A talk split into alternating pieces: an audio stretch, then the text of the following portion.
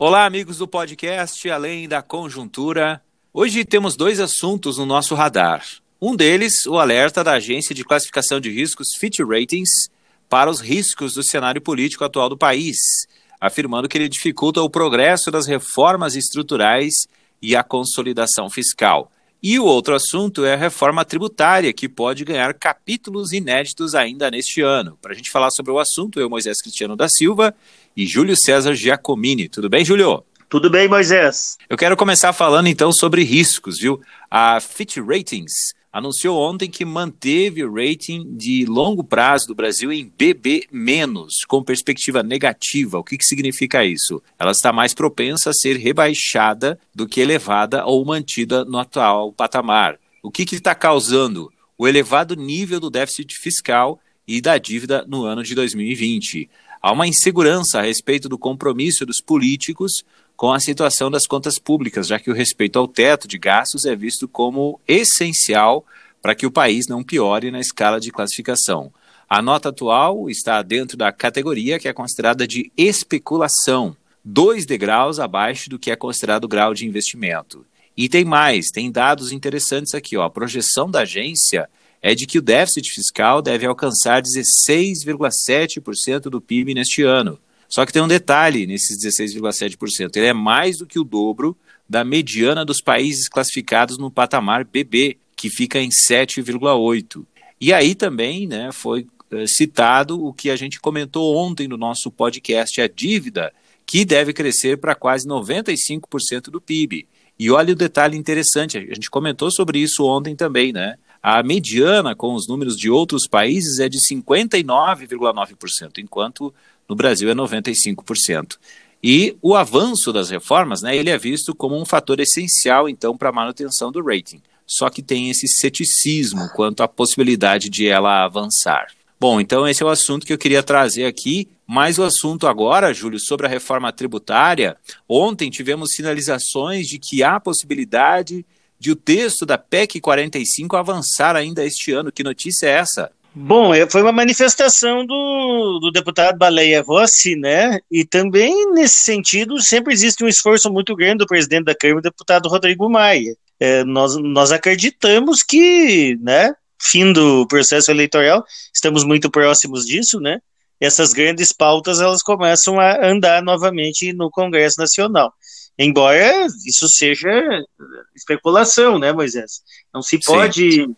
Eh, ter certeza quanto a isso, né? Existe vontade de um grupo grande, segundo o Baleia Rossi, eles têm 230 votos, são necessários 309. Então precisa ter um convencimento ainda bastante grande, né? Você tem que conquistar mais, mais 80 votos aproximadamente lá dentro da Câmara, né? Mas sempre foi muito perceptível a vontade que a Câmara tem de assumir esse protagonismo. Notícias dão contas também de que o presidente da Câmara está azeitando com o presidente do Senado essa, esse aspecto para que, uma vez votado na Câmara, também o Senado possa fazer a sua apreciação. Quanto ao rating, né, está é, mais ou menos em linha esta agência com as demais agências.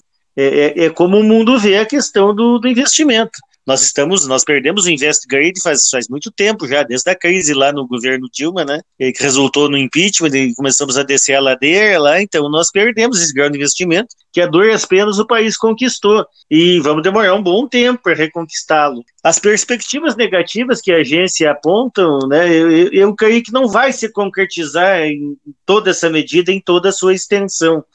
Né? Eu acho que a, a situação não vai ser tão ruim, o déficit não vai ser tão grande quanto inicialmente programado, né, projetado, melhor dizendo, mas vai ser, mas vai ser impactante sem dúvida nenhuma, né? E a própria queda do PIB, as últimas indicações já colocam abaixo de 5 e é possível que seja 4, 4 e alguma coisa. Perspectiva boa para a economia brasileira, a recuperação da economia na China, né? Isso é muito importante para nós, que a China é o nosso maior parceiro comercial, afinal de contas, a grande demanda em cima das nossas commodities depende do, do, do, do crescimento chinês. Então é, é, aguardar os próximos passos, é aguardar os próximos dias, Moisés. É, vamos aguardar que chegue é, essa eleição e que, e que, de fato, o Congresso assuma suas responsabilidades. O mundo econômico espera esse aceno é, do mundo político, digamos assim, né? E veja bem, o que, que o agente de risco faz? Ela serve de indicador para potenciais decisão de investimento das, das, em escala mundial, né? Quem é que vai botar dinheiro aqui? Essa é a questão. É verdade. Moisés, e tem um outro detalhe, é, Júlio, que eu queria comentar ainda sobre essa questão do, dos riscos, é que esse ceticismo ele é alimentado, né, por essa talvez inoperância em sentido político de é, tocar as reformas, como tu mesmo falou, né?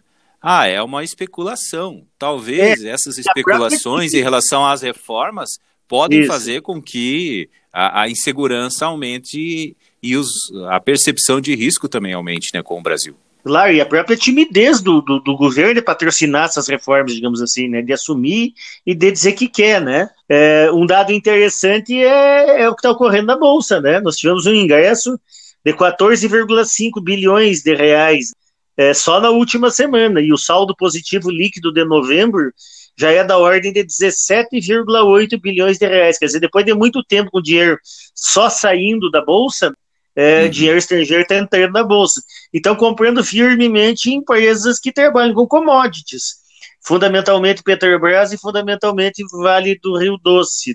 Esse também é um movimento interessante, porque concomitantemente com ele, então, com esse ingresso de mais de 3 bilhões de dólares aí, é, o câmbio ficou mais comportado, embora continue muito sensível a qualquer manifestação do noticiário político econômico, mas hoje estamos operando com 5,34, onde chegou a estar 5,30. Essa entrada de dinheiro na bolsa tem contribuído para que o câmbio venha operar em níveis mais, digamos assim, mais aceitáveis.